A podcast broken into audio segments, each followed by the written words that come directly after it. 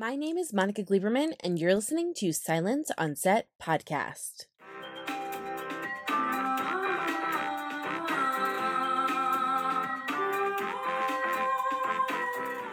On today's podcast, we have Adam Pally, who's in a brand new comedy called Who Invited Charlie. The film follows a New York City family hiding out in the Hamptons whose bubble is popped when a Bloody Mary-swilling, pot-smoking friend, Charlie, comes to interrupt their stay. So to talk about the film, and of course, H B O Max's one oh one Places to Party Before You Die, here's Adam Pally. So I want to go over quickly, before we get into Who Invited Charlie, which is probably one of my all-time favorite movies of the year. Oh, um, thank you. Literally all-time favorite. We listed it as a must watch for people that saw it on the website.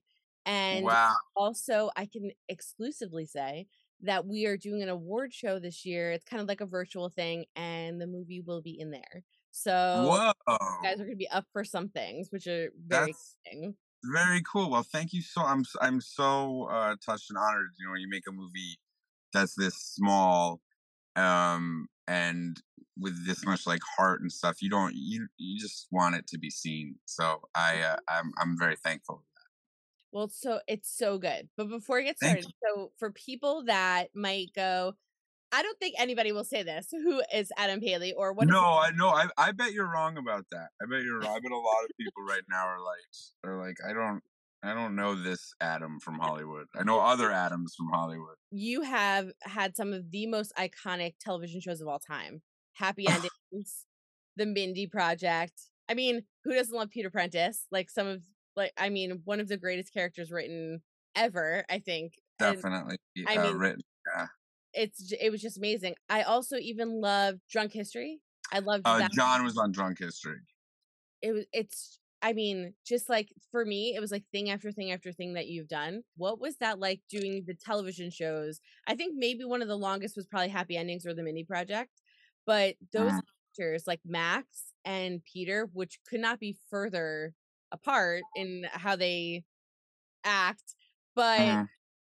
they're such crazy characters and they're so much fun and they're so lovable. And you do it in a way where it's not like you don't come off like a jerk. It's just like a lovable, like, everyone wants you to be their friend, like Max to be their friend, Peter to be their friend. So what is that like for you for those shows when people talk to you about them? It feels good. You know, if everybody's career is different, everybody's everybody has their own thing. But like, I didn't get to be in one character for a long period of time. Both of those shows were kind of short-lived. And so I I feel like in a good way, it's it's nice that I made an impression in a short period of time. And I'm very thankful for that. You know? Yeah. And it shows, and both of those, I think, in particular, show your ability for physical comedy and comedic timing because you're so funny. And those shows rely heavily on that to be funny and the timing. Um, I was just, thank you for that. I was just having lunch with um, Jonathan Groff, who's one of the um, executive producers of Happy Endings. And I was talking about how, like, sometimes I find that my humor, like, my lack of rhythm, my staccato, my car crash of a rhythm is what is funny sometimes inherently because you're like, well, that's so off rhythm that it becomes its own rhythm. Mm-hmm. And it, it's there's something humorous about that. I think it's hysterical, like the way that you do it. And I can see what you mean by you have your own sense, like your own way of doing it. And I think that's that's what every actor does. But what makes you special is how you do it. And that it's funny, like, you know, that you still get the same kind of laughter, like the hard laughter from it. Again, that's um so nice of you, and I appreciate it greatly. I try to just kind of be as relaxed as possible and let and, and do a lot of like not thinking.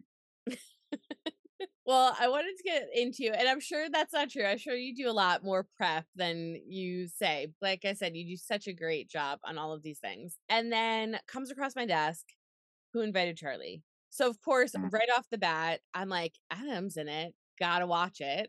So, you know, that's what like sold me right away. I was like, yeah, sure. Of course I'll screen it. I watch it. It's, I feel like it's the closest to you that you've played, how you got involved. And then do you feel like this is one of the closest characters to like your actual personality that you've played in a while? Maybe. I feel like all my characters, like you were saying before, like I feel like all of them are kind of a version of me in some way. Yeah. I look at a lot of my characters, unless it's real deep character work or a real person, mm-hmm. I look at them as kind of like variants of myself, of like, how did I get into this position? Or, you know, I can see myself, like, I, I would never think to be a O B G Y N, but I, I could see that if I was, how I would approach it, you know? And so I think that that's always kind of the the fun challenge for me. And I think it's also why I'm an acquired taste. You you kind of like me or you, or, you, or you don't. I feel like you downplay yourself a lot, which I think a lot of actors do this. And but we, we all love you for it. But I was like, yeah, he's going to downplay every compliment that I give him this entire time. Oh, no, but, no. That's, there's, some, there's something, there's a mental illness for that, too. It's like a narciss- it's a type of narcissism where you're not comfortable accepting a compliment, even though that's like all you desperately want. There's something, there's something I got to look into that. Well, we'll have to talk about like a therapy. We'll have to have like therapy. I gotta unpack that after the holiday. Well, for Who Invited Charlie, how did you get involved? Because this is like tiny, tiny, tiny. This film. Yeah, I first of all, I love making these movies, and if you're a director or writer out there and you are making these movies, get at me. I love them. They they're fun. They give me a chance to do stuff that I don't normally get a chance to do, and there's nothing like the energy of a of a young crew and filmmaker, and and so I love it. But I um I was actually this this team isn't as quite as young, but they're energetic, and I um I was um supposed to do a movie with David Frankel that was kind of a big a large undertaking uh right before the pandemic. And David Frankel's a really good director and directed one of my favorite movies, Devil Wears Prada. And I was doing a lot of speaking of prep work I was doing a lot of prep work and then the movie kind of fell through after COVID or during COVID. And I had a big gap in my schedule. And um, David kind of said, you know, I, I, I, I'm really bummed that I'm not going to be able to direct you, but I'm producing this little, little movie. And the script is really good if you want to read it. And so he sent it to me and I read it. And I recognized the name because the name uh, of the writer, Nick Scott, is actually, I had met him. He's best friends with a buddy of mine named Zach Knighton, who was on Happy Endings, and he used to come around to our Happy Endings parties a lot. And so I like reconnected with him and then and and kind of really fell in love with the script. I mean, it reminded me of all like my favorite movies, Planes, Trains, and Automobiles, and uh, What About Bob and Uncle Buck. I mean, like there's a certain kind of rom- romantic song I was hearing in my head while I was reading it and then making it all the way through. And it was it's kind of like I knew what the movie was from the first time I, I read it. And and that's how I did it. We spoke to Reed, and Reed told me he initially had tried out, or they initially wanted him for Charlie. And he was like, mm, mm. I don't know, might be a stretch. And he was like, it might be exciting because it could be a stretch for me. But he was like, mm, I think I fall into like the other category. So he was like, well, we'll put it on the back burner. And then he said, you walked in, they or he had seen your tapes, you had walked in, and they were like, yes, this is Charlie. So for you, when you um, were, is that who you pictured initially to play? Yes, I didn't think that I was going to play anything but Charlie when the character description came out, you know. um, but I could see Reed doing a great job with it. I mean, it's a fun character. The eccentric is always fun. The question, I feel like, because we've seen that quite a bit, is like how to make it specific, how to make the eccentric specific and not feel like a trope of those movies. And to me, it was to modernize it. It was to like be really accurate and and and pinpoint with the time and place that the characters were in, which happened to be the height of a uh, enormous pandemic. Right. So for people that haven't seen it yet, so basically it takes place with a family that's like panicking because they're in the city. We don't know what's going on with COVID. They're going to go to their big, gorgeous Hamptons house to kind of ride out the wave and be safe. And yeah. We bump into your character and find out that they're friends or have known each other. I should say they they knew each other in the past. And yeah, they're roommates. They they yes. lived together for, in college. And like lost touch. And yes. It's a very quick kind of scene. And then Charlie somehow ends up kind of just inviting himself over to their house as, yeah. a, as a need to seek cover, you know, like to get out of the city and to stay safe. Yes, that's exactly what happens, which I, I you know, I feel like a lot of people, it, it didn't have to be the Hamptons for you to be put in that situation of like, I'm alone in this crazy time, and I just need some, some, something, some comfort, you know? And I think some people kind of freaked out, and I think it's totally uh, relatable. And I think a lot of people found themselves, maybe people that lived in cities found themselves outside of cities and places that they didn't um, necessarily belong. Right. And to try to not have to be concerned about it. Right. I mean, like, that's normal. Yeah. And yeah, I just had to keep going. And you guys did such a good job, because I was concerned about that kind of like stereotypical tropes that kind of fall into this movie. So when, when you show up and, or I should say when Charlie shows up to the house, right away, I'm going, oh, this is, he's not going to be let in. He's going to try to sneak. Mm-hmm. Like, those are like kind of the typical things you see in these movies. This is not that. This, like, you know, he, no. he lets you in, and the relationships and the things that take place in this film are very different than what you might expect. So like, you see this trailer and you might expect like, oh my God, this is an annoying guy. They keep trying to get rid of him. I wouldn't say that he doesn't cause any problems for them, but a lot of the stuff that takes place is really kind of in a healing manner. Like, a lot of your character and a lot of the stuff he does, albeit, you know, he's different than them, but that's okay, because that difference yeah. somehow makes them come together a little more. Yeah. I, one of my favorite movies ever is uh, You Can Count on Me by Kenneth Lonergan. And Mark Ruffalo plays a character similar to this. And he kind of goes and stays with his sister, Laura Linney, and her kids. And he like starts taking care of the kids. And I think it reminded me of that movie quite a bit. But the thing that happens in that movie, which is different in this movie, which I really liked, is that in that movie, it's all about Mark Ruffalo growing and learning and figuring himself out. Mm-hmm. And in this movie, it's a little more collaborative, where it's like, I think everybody, which is kind of what the pandemic was, like everybody found themselves at equal ground.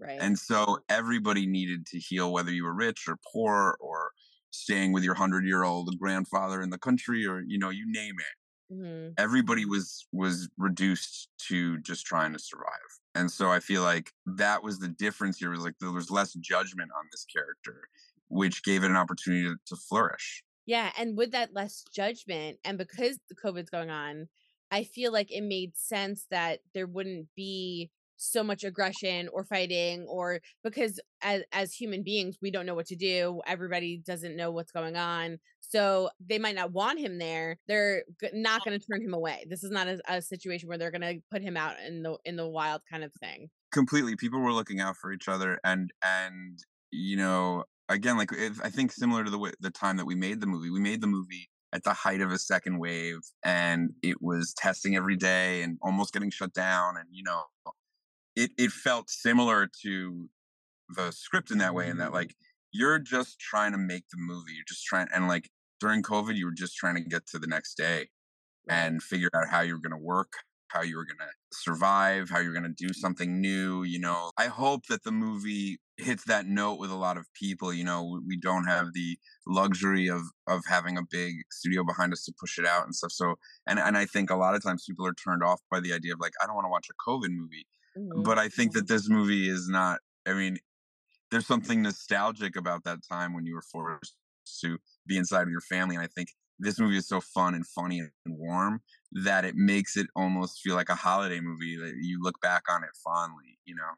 I feel like it was a mix between, this sounds like an odd mix probably, but like Weekend at Bernie's mixed with like National Lampoon's. For some reason, that's how I saw it. All right. I mean, um, I'll take it. I'll take it. There's no dead people or a ton of jokes, but I'll no, take but, it. I'll but take it's, it. But it's so funny and so heartfelt. And I love the fact that there's a lot of COVID movies that had come out, right? And a lot mm. of them focus solely on COVID. This does not do that. So no. COVID's happening. It's there. There's scenes, and I won't give them away for people to see them, where there's inventive masks and things that you guys do, like, right, because they got to go to grocery stores and things that you have to go outside of the house that are very funny, like hysterically funny, that you just relate to watching it, like just feeling like, like that need of what you need to get. But it's not a main character, which makes your right. film no. very different than any other Agreed. That's related Agreed. Or that has COVID in it. Totally. And I think I think you nailed it. And I and I, I think that that was the point. Let's keep it, let's just give it a time frame and a setting and not make it the focus. So, and I wanted to ask you too, it felt like there was a lot of freedom. I know like this is like literally when I say indie, this is like full out. I know crew members were like on the floor. Like, I mean, people were just yes. trying to get by and like, make it. Yes. But it seemed like when during the direction, there was a lot of freedom where specifically with your character, you don't have to talk every two seconds. There doesn't have to be like a lot of conversation every, every minute. There was space. And I kind of look at it as like a musical movie, right? Yeah. There's no, I, where there's like silence. I think I struggle sometimes with silence too. I think I, I, I like to talk and fill up the space. And I think this was a fun time, especially with a character who's been through so much for the, and Javi, the director, was great about, you know, letting me tone down in my own way. Sometimes I can be contrarian. I think is a shortcoming of mine that sometimes, especially for an actor, someone can tell you to do something. You're like, why? This is the way I'm doing it. And that's the opposite of acting. That's not what acting, acting is trying something and the director says do it that way and you do it that way better. You know, it's like, mm-hmm. but sometimes I can get that way. And so I think Javi had a, a really nice hand with me of being like, I don't want you to change. I just want you to try it at a different temperature, you know? And I think it, it helped me quite a bit. Yeah. And like, I want to bring up one scene in particular, which is one of my favorites. And I don't think it will ruin anything, but I was laughing so hard. I was almost crying, which, and I did that multiple times in this film. And I also cried for emotional reasons because it has That's such nice. a beautiful heart, like throughout the whole yeah. film and the storyline. But there's this scene where like, you're kind of, Charlie's initially kind of in the house and uh-huh. they're setting up boundaries. And yeah, yeah, yeah. this was a very last minute kind of pulled together situation where they were like, how do we do this? And Ree was like, give me a piece of tape. I'll figure it out. And so he tapes kind of like what you would do when you're kids, because you guys knew each other in college. Like yeah. when you're younger, you do this with siblings, right? You're like, don't cross my line. So you yeah. So he basically puts tape down to separate where Charlie's allowed to walk. That could have been done in two seconds, right? Like they could have showed it really quickly. Bam, you're on to your next thing. Yeah. But they do this like full minute of you just hearing yeah. the tape ripping. And yeah. like the whole thing, like, and he separates the room. Your and your character's completely silent and just standing there. And then you hear this tape. And when he's done and everyone kind of walks off, your character just like leans forward and goes, so like, can I cross it to like use the bathroom? yeah, and then yeah. he's like, yeah. And like, and that's what makes this movie, I feel like, so different. There's so many moments of that where it's not necessarily people talking that has to make it funny, which you guys all do. But there's these moments of silence where an action's happening. That's so nice. I really, uh, it really feels good when someone sees your movie and likes it. So I really, really and gets it. And so I really appreciate it. So what are you like looking forward to? So I know right now it did a ton of festivals. I know you guys were in Austin. I mean, yeah. like I said, this movie is hilarious. I want everybody to see it. I feel like you're going to walk out feeling better, being happy, oh. laughing. I like it when a movie makes you feel that way. Well, it's coming out soon. I uh, I can't give you the release date yet because I think that that's information that I'm not at liberty to give, but it's coming out soon. Okay. And um, everybody will get a chance to see it. And I'm really thankful and excited about that because I, I feel like I did good work and I'm excited for people to see it. You did. And then, you know, um, obviously I have to ask too, wardrobe, because, you know, I'm obsessed with everything you wear. You know this. Yeah. Olivia Purdock on this movie and, and the great Aaron Levine came in and helped us with an assist for my wardrobe. But Olivia Purdock is responsible one hundred percent for this one. But I love all your stuff. Like literally, if you let me in your house, you'd probably come into your closet and be like, where did all my stuff go? Because you have such cool stuff. I didn't know if some of the clothes no, no. were yours that you wore in the film. Some of them were mine. Yeah. Well, Olivia was also helping me on one oh one.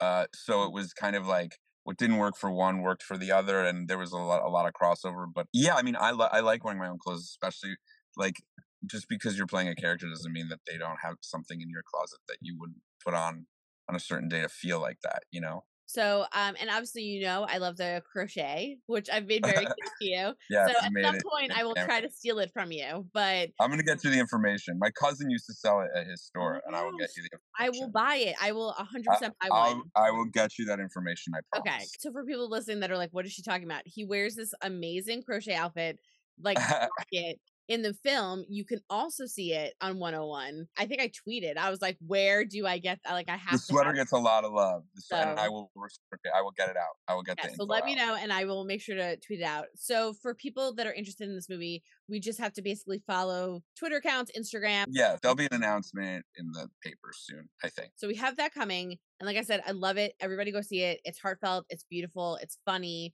There's a touch of COVID in it, but it's really about this family. Like all of us, there's a touch of COVID now. We all have a little bit of it, right? Couldn't get yeah. away from it. But yeah. I have to talk about really quickly one oh one. So okay. you guys did this amazing show. And this uh-huh. is, to me, very interesting. So you did one oh one Places to Party Before You Die with one of your friends that you've known for twenty-five Ever, yeah. plus years. Yes. Um, so it's you and John, and you guys, yes. well, you say Gabrielius on the show, but that's his last name. That's his and last name. The two of you just did this like cute show. It was like on True T V, and you guys just traveled to various places that were like, as you guys joke, places that nobody would really send you to. It's like random towns that they like Denver. Yeah. Yeah. And so you're there for, you know, forty-eight hours or something like that. And you guys just go hard. Like every, you go to as many places as you can go to, you eat everywhere you can, anything that you guys can do, you get done Correct. with forty-eight hours. What was that like? It was the best experience ever. We hope to do more. I think in the coming year when the, there's clarity at H B O and Time Warner and Discovery and we know what channel we would be on, you know, we'll have some more information. But it was a joy of a, a project, and I love it so much. It was the, one of the greatest creative experiences I've had to, like, make a show from scratch like that. And um, truly, like, it really just affirmed, like, if you have a friend that you love, like, go out and do something together. Like, have an experience. It's so fun. Well, it was so interesting because it started on True T V. And th- I'm just going to be honest, there was like no promotion, right? There's like nothing. None. You and John are like on Twitter, you're promoting it, everything.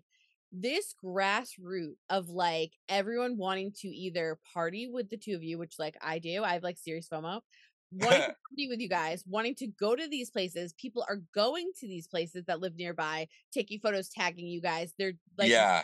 eating food that you're eating, doing all this stuff.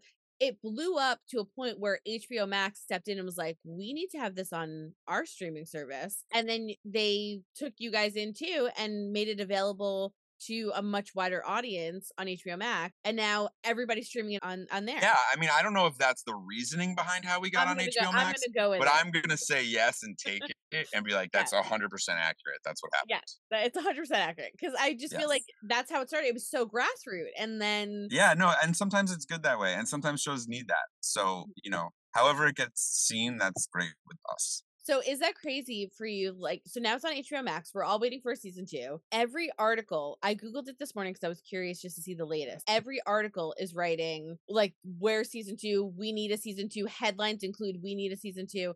I mean, fans have become not only obsessed with, I think, you as Adam now, right? Because this is not you like acting. This is you as Adam as a human being. Which is nice. Um, and then your relationship with John. I mean, like, you guys are hysterical. I don't know what the future holds, and I don't know. Like, it's it's all so crazy right now how any how anybody sees anything. But I know that we've got a great platform, and people seem to like it. So I hope they keep watching it. Well, it's so good, and I love, and I get so excited for you every time I see someone tag. Well, Adam ate it, so I'm trying it. And like, you know. Yeah, no, I, I poison tester, poison tester. You were the first one to try it. And then I just threw up one really quick, cute thing that was on the show. I forgot where you guys were, but when they had you guys in the little, like, and the little car, like that they were driving and you're like outside, you're like on a street and it's fully opened and had the awning on it. The fact that oh, yeah, yeah. you guys hit your head, like repeat. Yeah, yeah. I was hysterical because. Yeah, that's a that great bit. Something that I would do, but like. You literally like slam your head on the top of it over and over and over again. I mean, it's just, the show is so funny. It's so honest. It's so much fun. Oh, thank you. I love when we see you guys call your families. It's just, yeah. it's the most honest, I feel like, two friends that got together and are like, listen, we're not going to like B S this. We're not going to script this. We're just going to go have fun. We're going to go where we're going to yeah. go. And we're going to let people see if we're talking to our family, if I'm buying something for my kid, it's going to be on there. Like, I'm going to call them yeah. and I'm going to buy something. So like when you guys went to the toy, like with all the toys, I love that both of you were like calling and trying to figure out what to get, you know, for your yeah. family, who wants what. So it just is such an honest, beautiful show. So if people haven't seen Thank it, Thank you. Thank you so much. H B O Max and watch it because it's so fun. Yeah. And if for some reason there's not a season two, which I would be shocked. But if there's not a season two, we have to see more of you and John together because the two of you are like... Yeah, no, we'll do something. We're figuring it out. Right now, we're focused on getting someone to pay us to go get fucked up. Well, so basically, where can people just like follow you so that they can stay updated on all of your projects? Yeah, follow me anywhere or, or Google me or whatever. Keep watching.